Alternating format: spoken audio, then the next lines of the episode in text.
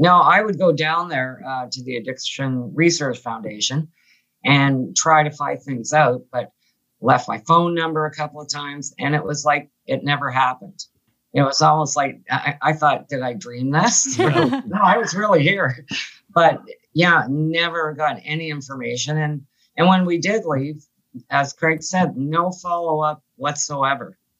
Not how are you physically, mentally, nothing. Yeah. It was like it never happened. This is Lit and Lucid, your after work de stress smoke sesh podcast. I'm your host, Lit. And I'm your host, Lucid, and we're going to take you on a journey. A journey to discover the truth and find the balance. Every week, we get deep on those thought provoking topics that ooze out of the cannabis universe. But we also keep it real by illuminating important issues and people in today's culture. So kick back, consume your favorite cannabis products, and get cozy, cozy in, the, lit and lucid lifestyle.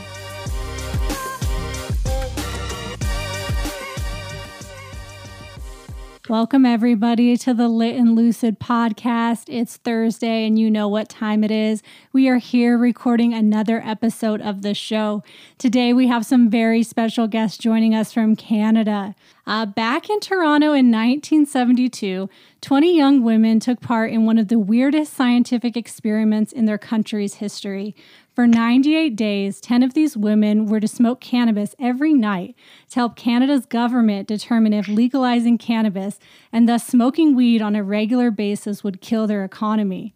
Unfortunately, the findings from the experiment were never published, leaving the women involved in the study confused, still wondering today what happened with all of that data. So, you guys, today we have one of the women from the experiment, Doreen Brown, as well as the director and writer of the marijuana conspiracy film, Craig Price, on our show to share the story of the marijuana conspiracy. With that, welcome, Doreen and Craig. Thank you very much. Hey, good to be here. Thank you. Great. This is pretty awesome. I think, yeah, thank you both for joining us. Um, it's, it's, it's a treat to have both of you on and also be able to share uh, two different perspectives of this experiment. One from you, Doreen, of you were involved in the experiment, and then also mm-hmm. one with you, Craig, who kind of came upon it later, and then you kind of had the the honor of writing about it and directing the film around it. Um, so I'm curious. Let's start with you, Craig. You know, what were your initial thoughts when you were approached with this story, and, and you know, you know, did anything come out and strike out to you at first? Well, it's interesting because I actually came across the story myself. It was originally an article in the Toronto Star, um, and Diana wrote it, and it was just fascinating because it she covered did such a good job, not only um, talking to the real women from the experiment, but also captured the time and what was going on with marijuana in in, in Canada. Um, it was a very serious um, drug at the time they thought so you would actually get seven years in jail so that alone was an interesting thing that happened and so i met diana and um, she had a lot of research and um, then she I, I took her on board as a consultant and, and, associate producer because she was such a great asset. And she also brokered me to meet with some of the real women including doreen. And once i i met them and heard their story and um, there was very detailed interviews it just i just had to make it into a film. And um, i just was fairly busy with the, with my tv series and i finally found this window to get it made and um, i'm really happy that i did. So that's sort of the short form answer. Interesting. Well, then for you, Doreen, you know, at the age of 21, you saw the posting for this experiment, this government experiment nonetheless, to legally consume cannabis while being tested and analyzed by research. What were your initial thoughts? And then kind of how did that evolve throughout the experiment? Um, yeah, uh, there were um, radio ads, I guess, about the experiment smoke weed and get paid for it. so that was kind of enticing. and uh, I actually, I did hear about it, but I actually learned about it from a, a colleague of mine. And um, she had gone down and applied, and it was the last day. And she was talking about it. I thought, oh, what the heck, I'll go. So I went down and I got in. So, not obviously knowing what to expect, uh, quit my job right away uh, we had to have psychological tests and physical tests just to get into this experiment. And they did apparently have a few thousand women that did apply. Oh, wow. So it was like unique. I thought, oh, this is great. Quit my job, gave up the place where I was living, and uh, just went there on a whim, actually, not really knowing what was ahead. Yeah. It was an adventure. and so give us a little bit of insight on kind of what happened through those 98 days. Okay. Um, well, when we got in there, it was uh, again we were in. It was a, a hospital corridor. It was at the Addiction Research Foundation, and uh, the twenty of us met. We had dinner the first night. Uh, again, excited, um, not scared, but I'd say more excited. What are we getting ourselves into? And uh, we met each other. And within, I think, the second or maybe third day, they divided us into two groups. So there was the smoking side, which is the one I got on, and then the other side that uh, didn't smoke. They could buy it if they wanted to, but it was wasn't what we were smoking at all. And it started off great. It was fun. Met uh, you know ten different women. We changed the hospital corridor into a friendly hippie corridor. we uh, we were taught how to weave these belts, and um, we weave like crazy and ordered rock albums and all candles and all kinds of cool groovy stuff, and uh, turned it into uh, yeah, it was great actually. We also ordered a lot of alcohol. One of the women's women in the bar, so we ordered that as well.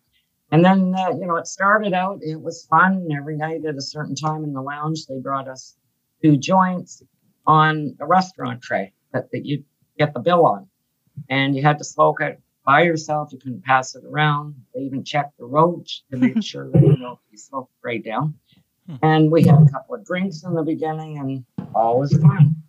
Fell asleep in the lounge floor a few times, and my room was right across the hall from the lounge.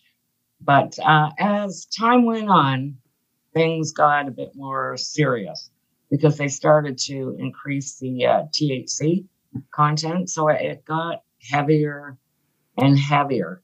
And eventually it wasn't fun anymore, at least for me, but I know for a few women as, as well. We were kind of struggling Mm-hmm. because, again, and it, it was drudgery every night at the same time, smoking two joints by yourself.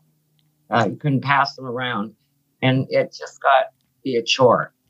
And you, you had to have a doctor's certificate to get out of it, you know, to if you want to not smoke one night or something.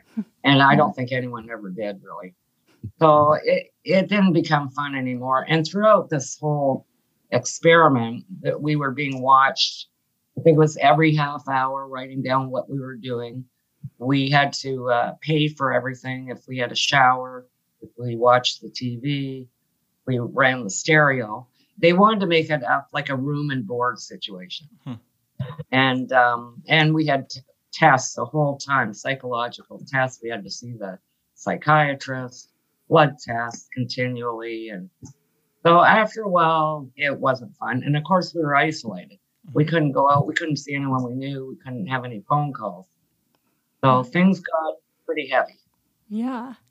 Well, and that's kind of what the video showed, you know. It was really fun and games at the beginning. It was like this cool little, you know, hippie hangout and everybody was having a good Yeah. time. And then things definitely changed. And we're going to dive into a little bit more about, you know, some theories as to, you know, why maybe you guys got a little bit higher potency and things changed at that point. But very interesting. Um, and I also saw that you guys even had to have like certificates afterwards, like saying you weren't drug Yeah. addicts because of all the testing you went under.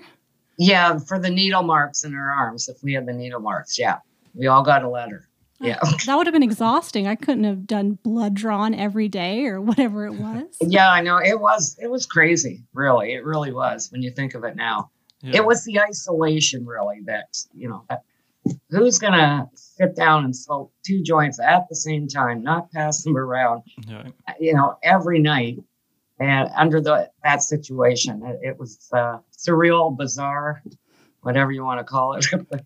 Yeah. yeah, That's a lot of that's a lot of weed to be smoking. I mean, Lucy and I, we sit down every night and we enjoy a, a joint, and we're not in any government experiment, but we can usually barely finish like one with the two of us, you know. So that's one of the first things we remarked of like two joints and they can't share it. Like that is Yeah. probably like a little bit abnormal to any kind of normal smoker, anyway. So and you guys could smoke one and go out for a walk or whatever. Right. We could do that. you know. yeah. Yeah. Well, let's kind of backtrack and just talk about, uh, you know, the the seventies at the time. I know back in, you know, uh, coming into the seventies, that's kind of fresh out of like the hippie movement of the sixties, and at the same time in the seventies, uh, in the U.S. at least, you had this large, you know, war on drugs that was getting kind of ramping up at the time. You know, what was the sentiment like in, in Canada at the time? Was it similar? Uh, was it a large like anti-drug uh, kind of uh, pulse, kind of pulsing throughout the community, or kind of what what was it like well, with marijuana?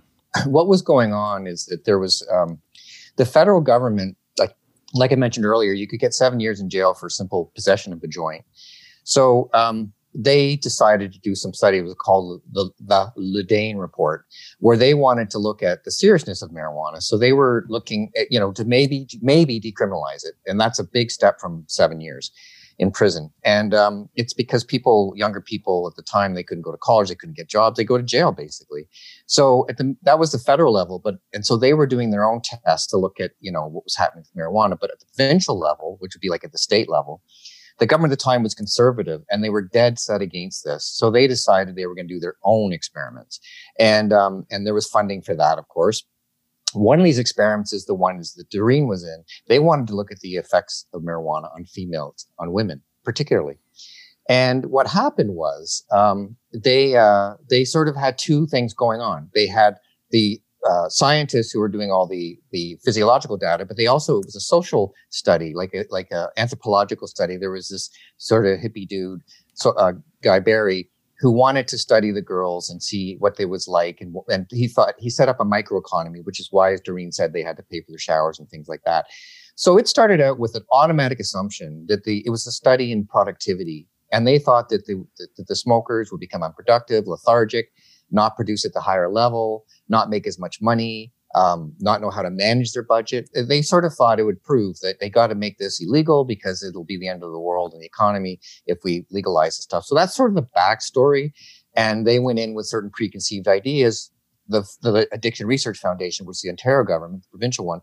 And then Barry, the social scientist, was sort of like, well, whatever happens, man, like, let's just mm-hmm. let it all fly and we'll see. So he, he didn't, he didn't seem to have as much of an agenda, but everybody in the film um, seems to have something going on, which makes it really interesting, and and and how the study itself started to change and morph. Because um, it's an understatement to say the THC levels were amped up. They were they were severely amped up uh, daily. They went up. Mm. The interesting thing was some of the women uh, still performed and had the same ambitions, even though they were strung out. And like really, the next morning it was really tough for them, and some would get up even earlier because they had to. Everyone had different reasons to be there, and the interesting thing you know, in my opinion, with the film is that this is a great backstory, the human experimenting and the whole, the politics, the mores, the laws of it at that time. And some of them were pretty draconian. But on top of that, it's really about the, we focused on five young women who went through this and their story and where they came from and how they came together and how they dealt with this together and got through it and some didn't do as well as others so it's it's really to me the the nicest part of the film is is the actual sisterhood mm-hmm. and a very unlikely one and these characters because when i met them uh, the real uh, women um, i told them i said you know i'm not going to use your real name um, it's not like it's it's a it's a piece it's a feature film so it's it's fictionalized to a certain extent but we i didn't have to fictionalize much because by not using their name and doing what I called hybrid characters, I took all their stories and blended them a little bit. Um, they were sort of protected from being identified, and with that came a lot of honesty uh, with me about you know what they wouldn't necessarily be in a Toronto Star article because they were in your name, mm-hmm. and they were very like people like Doreen and stuff. They were so open and honest and vivid that it really made it uh, a real. It, it made it a better script. It made a better film because I could really get a sense of what was going on and what was going on with them. And you totally did. Like I loved it. It was kind of like a chick flick, but like I love I don't know, like I was way more into it I think than Jared was cuz you know, you kind of do you get into, you know, the women relationships. Uh, but during the whole time I kept telling Jared too like which one is Doreen? And I think by the end I figured out who you were, but like you said oh. it wasn't explicit. Who was I? well, you were the one. Well, I, I backtracked today and reread the article. Um, I think the one ah. that you were referring to. You were the one that played the joke on the nurse, right? True. Yes. okay. Yeah, I did. I did. And were but that was only part of it. Were you also the one that um, liked the guy? Was that you or not you? No. That wasn't no. you. no. See, it's another tough. one. yeah. So what was I your was name on the show? Pardon? What was your name on the show? Well, I related to one, Mary. Mary. Mm-hmm. Okay. I, yeah. I related to a lot of parts of that character. That's awesome. See, so we're gonna have to go back and rewatch it. Yeah. Uh-oh. Jared's- Not all of that character. but I think that's good though. I think um, I think how the film was portrayed though was was wonderful because I think you have to have a little bit of a backstory to understand uh, the women who are part of this. Otherwise, you look at it almost in the sense of probably how the government was looking at it as just like test subjects and numbers and data and and that's all stuff that I think you guys got turned off by and we're just trying to figure out later of like what did they know about us and and kind of you know what did they what what all came of all this and have you guys ever figured out any of the data or any of the kind of the back end story or whatever came of the experiment even with putting together the film and everything No. As far as I know, no. Nothing. Yeah, the only thing that that, that I found out was that um, it still exists apparently because this is what Diana found out in in Ottawa. They have a huge um, um, archive there, and apparently it's there. And um, it's it's just again the whole theory about the conspiracy of why it wasn't. It was very valuable data at the time. They had fantastic details about not just sociological, physiological effects of marijuana, and um, but they were again in our opinion, they they thought that this wasn't shaping up the way that they wanted it to, and I think the social aspect of it really showed more than anything that they they managed to be so functioning, and um, and like I say, they they stacked the odds against them. So that it was nice to see the determination, and you know, there's a, a scene, and it's again, it's all true, where they they stood up to the man. Back then, there was their boss was the man, and it it showed they had that spirit. But then they got manipulated again with you know, well, we'll give you a bit more, and they do awful stuff like if you leave you can only get half if Right. Which is totally illegal now. There's so many things they did that would never well hopefully never happen again. A lot of things are still going on. That's another story uh, with some of the themes of this movie. But but you um you know you they took away the incentive uh, like they said well if you leave because they only had 10 and 10 and nowadays to do a control group you have thousands and it goes on for 20 years not 98 days. But i wouldn't want to see Doreen in there for 20 years Right. Yeah, me neither. I don't want to die in there. She's like, please get me out. Well, Yeah. do you, Yeah. what do you think, Doreen? Did you feel like your productivity went down or up during this whole experiment? How did you feel? Well, I was different because I didn't go in there to make money. So I really didn't come out with very much. I think we got two two hundred and fifty dollars for completing it. And that's basically what I came out with. I made a belt or two a day to live. You could live on a belt or two and buy buy your food, some snacks and but uh, that wasn't my motive. However, uh, a couple of the women, a few of them that did go in to make money, they did make money. They were very disciplined, actually. I was the opposite. So I never went in for that reason. I think, well, there, we all went in, I think, for different reasons, hmm but money wasn't my motive. Yeah. I think that's interesting, and just kind of how the whole um, kind of experiment kind of shapes up and everything. I'm sure everybody has a different takeaway, and I'm curious to hear from you know. I heard Craig mention a few of the themes of the movie. I would love to hear from each of you, kind of what are your takeaways from at least you know the, maybe the film, and then also just the e- experience that uh, still you know still have some credence today. Well, I know for me personally, and I, Craig is probably sick of hearing me say this, but uh, I, I thought Craig did an amazing job with this movie. Uh, I, when I saw it, I really uh, did feel like I was there, not only in the experiment, but in 1972, the social atmosphere, the cultural, political. I, I thought that uh, for him, he brought me right back there. And so when I watched this movie, I was very nostalgic. I was emotional. I was near tears a few times watching it. So it really uh, touched my heart. It really, it really meant a lot to me. thank you i can never hear that enough first of all Okay, I'll say Um, it again. yeah, I mean, not to not to divert too much, but I, I was much more nervous um, with with Doreen and the others seeing it, uh, what they thought of it, and I got some lovely emails uh, from the others and from Doreen, and it meant a lot to me because that that if, you know that is the essence of getting it right when the people who live through it. As far as the themes and things and the takeaways, uh, for me personally. Even when I was writing it, it just sort of surprised me the parallels that are still going on, whether we talk about the racism that's happening now, obviously, um, and also just manipulation by government. Uh, Look, even what's going on with information with both governments now. We have, you know, about vaccines and what's real and what's not, and and people having agendas and telling you certain things and not others, and fake news and real news. And there's so much still where people, you know, so that's still a parallel. Um, the other interesting thing for me is just the human condition and how people, what they experience together and collectively. It's it's they're, they're very universal. Like they, you can relate to, to everyone. But the biggest surprise for me, not surprise, but this was right before COVID, and they when I interviewed all of them, they um, they said the hardest thing wasn't the, the the, the forced marijuana consumption; it was the isolation.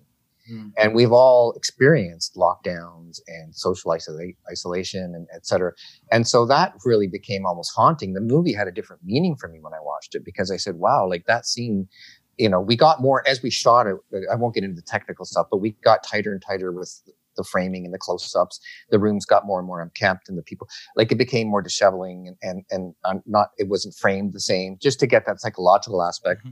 And you experience them now. You say, "Oh my God! Like this is like I've been in this place for so long. We still have lockdown in Toronto right now because our vaccination program isn't at your level, um, and we're getting there. But my point is, is that, that so there's so many things that I I just thought, wow, this is still happening and so many things are still happening and even you know with marijuana and there's people still in jail for that and there's still um, a lot happening with censorship and prejudice against it because even with certain mainstream media they, they're not they, they're shy away from this uh, social media censors us because we have marijuana in our title as far as doing boosts or whatever. Mm-hmm. Um, you know, marijuana companies can't sponsor us because it's, it, and even though it's not promoting marijuana, it's not a pro pot film, it's not an anti pot film. It's decide for yourself. But but so there's still a lot of like control, even in the marijuana industry. There's so many regulations here and in many states that it's sort of um, yeah, it's it's it's still going on. All the things that happened then are happening now in different ways, you know. And was that something you were exposed to before this? Like, were you aware of all these different laws and regulations with cannabis, or did you learn them along the way? Well, I learned them along the way, and then I looked at the regs themselves. I, I know Bill 135. I think it's 135 backwards because, you know, and and um, it was just interesting because I also was fascinated. I don't want to give any spoiler alerts away, but the I I also did a lot of research to just the the the what was what you go to jail for in 1972 was shocking. Um, and again, I won't give it away, but it wasn't just marijuana, and it was like incredible what could be considered a capital offense. Um, we've again come a long way in some ways with that. But so just I, I, I was fascinated too with just the time and getting it right as far as how people and this is what the interesting thing about the psychiatrist in it, Paulino Nunes, who does a great job. He's sort of like the one who gives the backstory through through all the young women he meets, but also shows what kind of prejudices went on and assumptions and and stereotypes. And some people go oh yes well that was like and it's like no it was it was very common then. This was mm-hmm. this was not an unusual man to have these attitudes and to have you know he he he wasn't evil. He just thought well this is the way it is and this is the way i can change things and you know and be so sort of stubborn. So that was really interesting too. Just the laws were happening and they're not that uncommon to what was going on in the states with your war on drugs then. Mm-hmm. um, you know and there's still like i say some states are dead set against legalizing it and they're trying to deal with it federally with the MORE Act. Yeah. No, it's crazy. I mean, back then, uh, I just finished reading this book about the 70s, and you can go to jail for five to seven years for an 8th mm-hmm. I mean, we've got an eighth sitting on our table right now, a couple of them. so that's just crazy, you know? It's mind blowing. I think, um, and then also what we've been kind of learning about in the past, you know, couple months now has been about the beat movement in the 60s and uh, there was a lot of things going on in the U.S. at the same time that started in the 50s and kind of bled into the 60s a bit. And there's a program called MK Ultra, and I'm not sure if you guys are aware of it or not, but we, that's where Lucy and I, uh, you know, the timing was impeccable with you guys reaching out because we were becoming aware of it through the angle of uh, of LSD and a gentleman named Ken Kesey and uh, oh, the yeah. Grateful Dead and and Ken Kesey yeah. did a very very very similar thing to you, Dor- Doreen, but it was with acid. He did an acid with acid with, with, the government with Stanford in uh, the early '60s, and um, it was just really interesting the parallels that you had, that also Kesey had, and then also just Kesey's story and how the counterculture movement worked its way through the '60s. Um, it became obvious to Lucy and I towards the end of we really dug into a lot of different things, and it became obvious to us that the Central Intelligence Agency, the CIA, um, was doing a lot of different tests and a lot of different things uh, all over the place, and a lot of it was mm-hmm. shaped to a lot of it was built, I guess, to shape public perception. And the mm-hmm. counterculture movement of the '60s, a lot of that, in our opinion, was geared to actually create an anti-drug sentiment within the U.S. Uh, whereas if you were a part of the '60s or uh, you know a part of the hippie, you probably had no clue. You thought it was like a great renaissance of freedoms, and um, it was kind of a little bit misleading. And so then we kind of learned about your story, and that started in the '70s, and it really kind of followed the same path of um, maybe something that on the surface looks promising and that uh, might yeah. lead to some great social change, but um, under the surface could have very well been disguised as a as a project to uh, sway public opinion um, towards the negative end of the spectrum. Uh, any right. thoughts on that from either one of you? No, I agree with you actually, and uh, I have Ken Kesey's books at home actually. but I I really thought they were great times. Like looking back, and I, I know what you're saying, and you're right. But I did move. I was living in a suburb in Toronto. And I moved downtown, and, and that's where the action was. That's where the hippie culture was. Um, Yorkville was a thriving little hippie community. I lived there for a while. Um, the Beat Generation. Mm-hmm. We had folk singers, Joni Mitchell, all yep. kinds of Bob Dylan, all kinds of people played in Yorkville, and it was great. So I I still managed to have a full time job, but I was always uh, down there all the time. And it was great. But if you went outside of that, well, it was very conservative. And even in Yorkville, then they used to have paddy wagons uh, there every Friday, Saturday night, and they'd be arresting a whole bunch of people for drugs, marijuana, hash, whatever, acid, and because you could get anything there. You name the drug, and it was there. But every Friday night and Saturday night, the paddy wagons were there. They'd fill them and take them to the police station, come back and get more. It, it was crazy when I think of it now. it's kind of contradictory because that's kind of how we looked at the 60s. I mean, Lucy and I are like far away from that and we're pretty young. Mm-hmm. Um, but just looking back at it, it did seem like the 60s. It, it was like open, you know, like drugs seemed to be kind of a little more culturally yeah. accepted, or at least there was a lot of experimenting with drugs going on. And then when you look at the 70s, it's just such like stark contrast, really, that you could tell like something went amiss in there. Where like you know, then in the '70s, the, everything really started to clamp down, and um, everything. Yeah. A lot of these drugs are being rescheduled, and uh, there's a lot of yeah. funding put into to arresting people.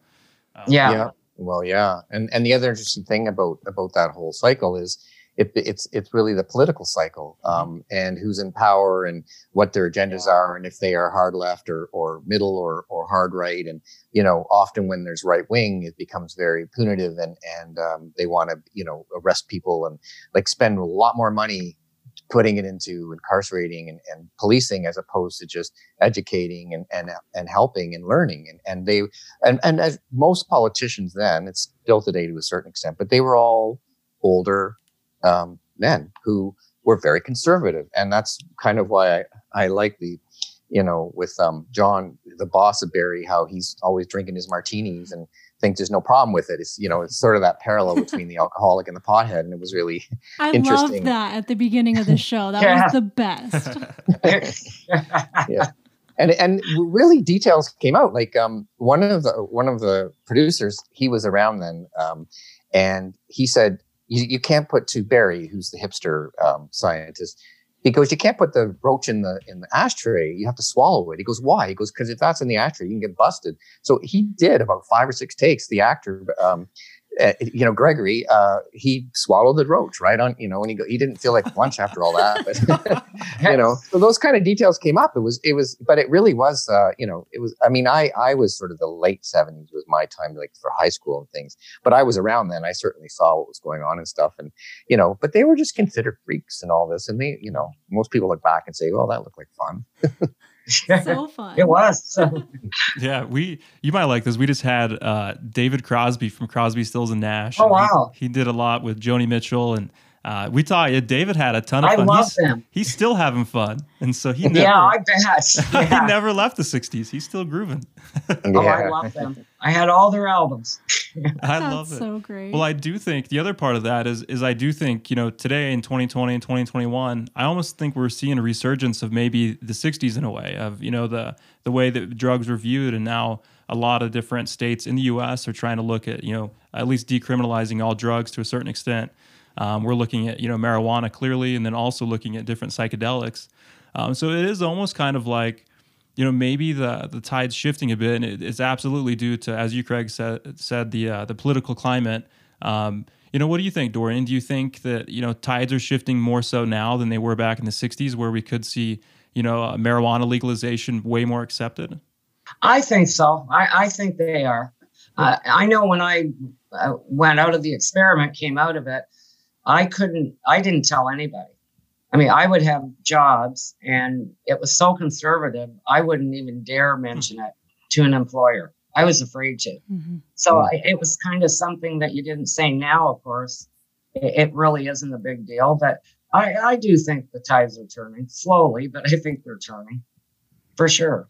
And one interesting thing that's happening is microdosing, you know, with psychedelics. And, um, you know, it's probably the pharmaceuticals worst nightmare, but big pharma, but well, unless they try and take a take in it. But I've been reading more and more about it and, and hearing firsthand accounts uh, with treating things like depression and anxiety and uh, being being like I say, you know, with mushrooms and other even you know um, the horse one um, H I think I forget what it's called, but you're seeing them taking what were considered taboo drugs and psychedelics and finding out you know with the right dosing it can actually help help your um, with your depression and anxiety and things. And it's not, it's actually growing. I think it's real because there's been enough valid science and, and serious scientists now doing studies and, and firsthand people talking about their experiences and things. So that's, that's quite fascinating. Mm-hmm. Yeah, I think, I think you're totally right. And I think it is going to be the medical aspect of all this that really comes out that I think is like the, the wave that pushes this all forward. And it almost sounds like really from the, the marijuana conspiracy, the movie, and then also the experiments you did, Doreen, where the the uh, the people implementing the experiments probably became aware that there was a lot of you know ulterior benefits to marijuana um, compared yeah. to the downfalls. And it sounds like maybe that's even why some of the data was was hidden or uh, things were changed, is because even you guys alone prove that a lot of those stigmas and and the different things that were attached to marijuana probably aren't necessarily true. And so I think as we just continue to break down barriers and stories like your own, and people start speaking out, I mean you know, just the simple fact of being able to create a movie like this alone and share it publicly, I mean, is, is pretty ballsy uh, and like mm. probably not something sure. you could have done so much 10 years ago. Yeah. And there's some people who, who aren't happy about that, you know, so it's, it's, it's interesting. I go, why, why is that person not liking it? Oh, I get it. It's, you know, cause people are divided and there's still stigma. Yeah, still. that's, that was one of my questions. Like, did you feel like there was any risk in you producing this film? You know, not necessarily a risk, but I was surprised when I was going out and to try and get funding and things. I was surprised at like when we were shooting, like I said earlier, the publicist would say it was so, a lot of people don't want to cover this because it's still to their readers, it's a stigma marijuana. Mm-hmm. And then I had three or four um, weed companies, growers who also, and they they come to me and say, I, I you know, we're interested, but it's to our community. There's a lot of cons- uh, combustible, meaning smoking in your film. Um, I don't think it's good for our image. I'm going, look at your image. You sell the damn stuff, you know, you know. And and then I had, like I say, and then I, I to try and deal with the with big social media. Like so, it's it's still going on, but I think it's it's it's changing generationally. I think that you know, with a lot of things, uh, you know, my kids' generation, they're just more accepting and open to so many more things than than than other generations. So there is hope in that respect for sure. You know. Mm-hmm. And what about you, Doreen? Are you still a cannabis consumer yourself?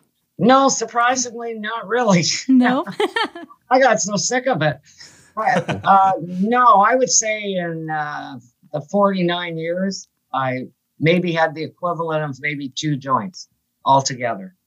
Wow. Yeah, a puff here and there. Uh, I mean, uh, most of the people I know smoke. Uh-huh. I think it's great but it was something I don't know. I think I just I it, it was too much yeah. in the situation.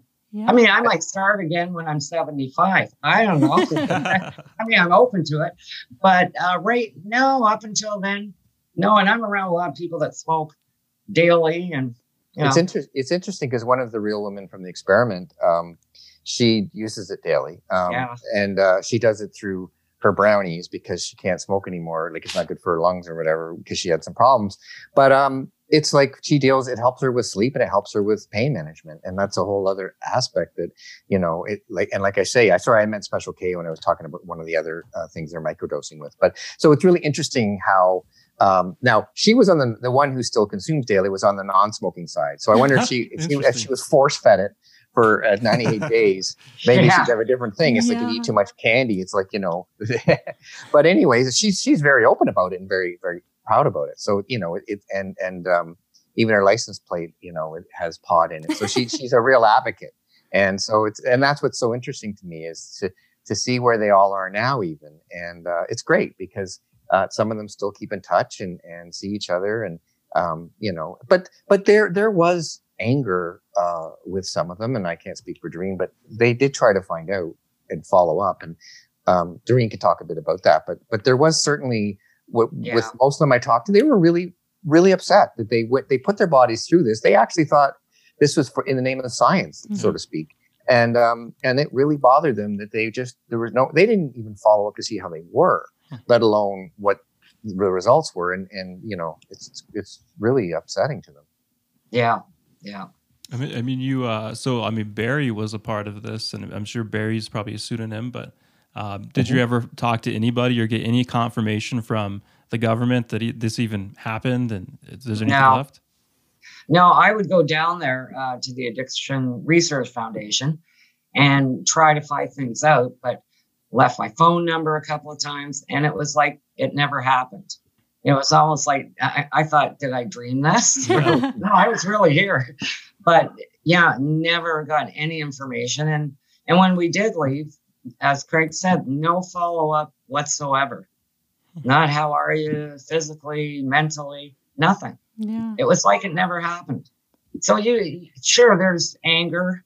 Mm-hmm. Um, I don't let it consume me, obviously, 49 years later. But yeah, you feel a bit ripped off. It's like, yeah, I did this 98 days and uh, who knows? Never heard anything about it. And the and the interesting thing about Barry is that uh, the real Barry, um, there was a lot of information on him through Diana, who wrote the original article. He'd passed, so I didn't get to meet him. Oh, okay. Um, right. But he, uh, you know, he thought he was doing a good thing. He wasn't the, the government, and mm-hmm. he wasn't the physiological. He was the, the social study. He just he just did a thing, a study before this in Rochdale, which was was a real hippie place in, in Yorkville in the, or by Yorkville in the sixties.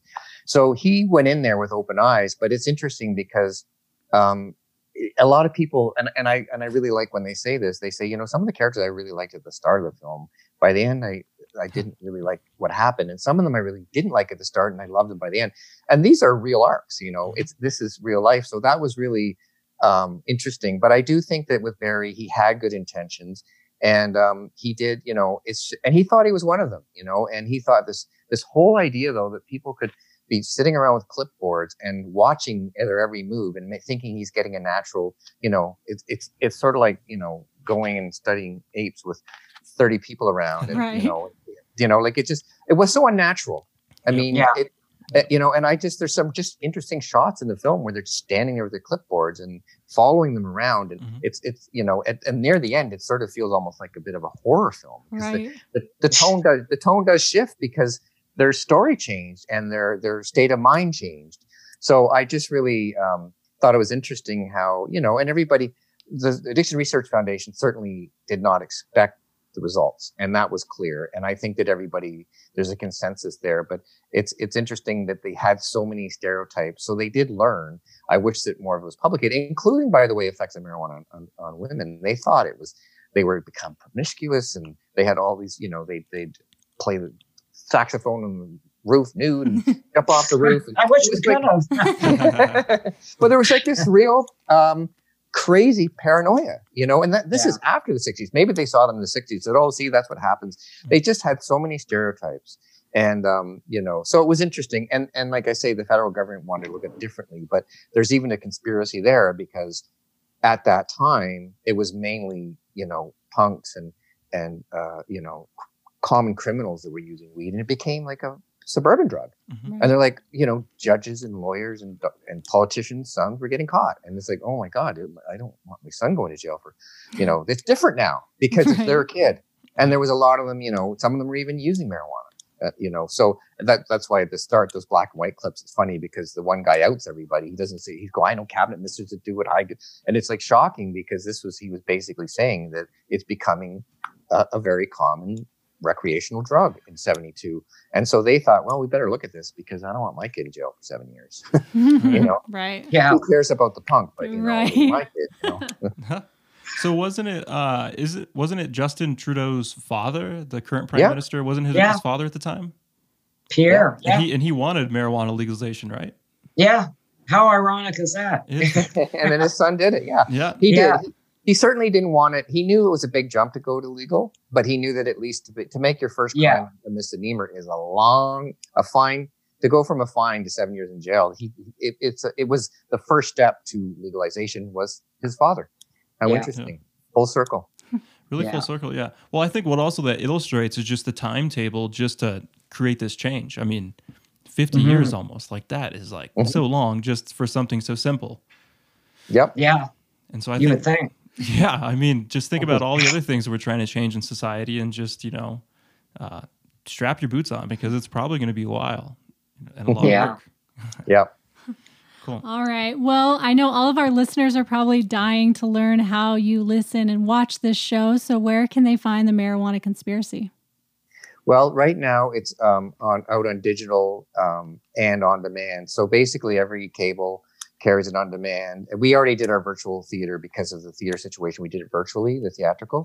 Um, Samuel Goldwyn Films has it. They're a great distributor in the states. So it's basically on every digital platform. You know, like Apple and Amazon and uh, all all of those. You know, Fen. Fen, whatever it's called, Pandora. but if whatever wherever you watch your movie whatever platform you watch it whether it be uh, digital or on on demand it'll be there um, and that's that's uh that's the stage we're now with the releasing of it Very cool. I love it. Well, this has been exciting, you guys. I think uh, I think everything we learned from you guys' uh, movie and your story, Doreen, is really incredible. Um, you know, I'm sorry that you had to go through that, and I'm sorry you had that experience. But I'm hoping just you kind of speaking out and sharing the story, and then you, Craig, putting together the film. I think just awareness is the first step for anything, and I think the more Right. people we can make aware of at least what's happening and just the history of marijuana legalization and just the social stigmas that have been around it, I think the faster we can all use that to, to break down these barriers that still exist today. So thank you both for For sure. having the courage to put this together and stand behind it and share it. yeah we appreciate You're very that welcome. yeah and thanks Thank for, you. thanks for putting a spotlight on the real story as well as the movie appreciate Yes, thank you. You are welcome. Uh, one last question for you both. We are the Lit and Lucid podcast. So, are you lit or are you lucid? It Uh, i'm about to get lit I'm a bit of both, but I might consider getting lit later. Actually, nine Perfect. years, why not? That's exciting. All right. Well, thank you both. Everybody go check out the Marijuana Conspiracy. Really cool show. Thank you, Doreen, and thank you, Craig, for everything you Thank both you did. guys too. Thanks you. a lot. Bye. Bye bye. All right, Bye-bye. you guys. With that, I'm lit, I'm lucid. and that's it. Laters.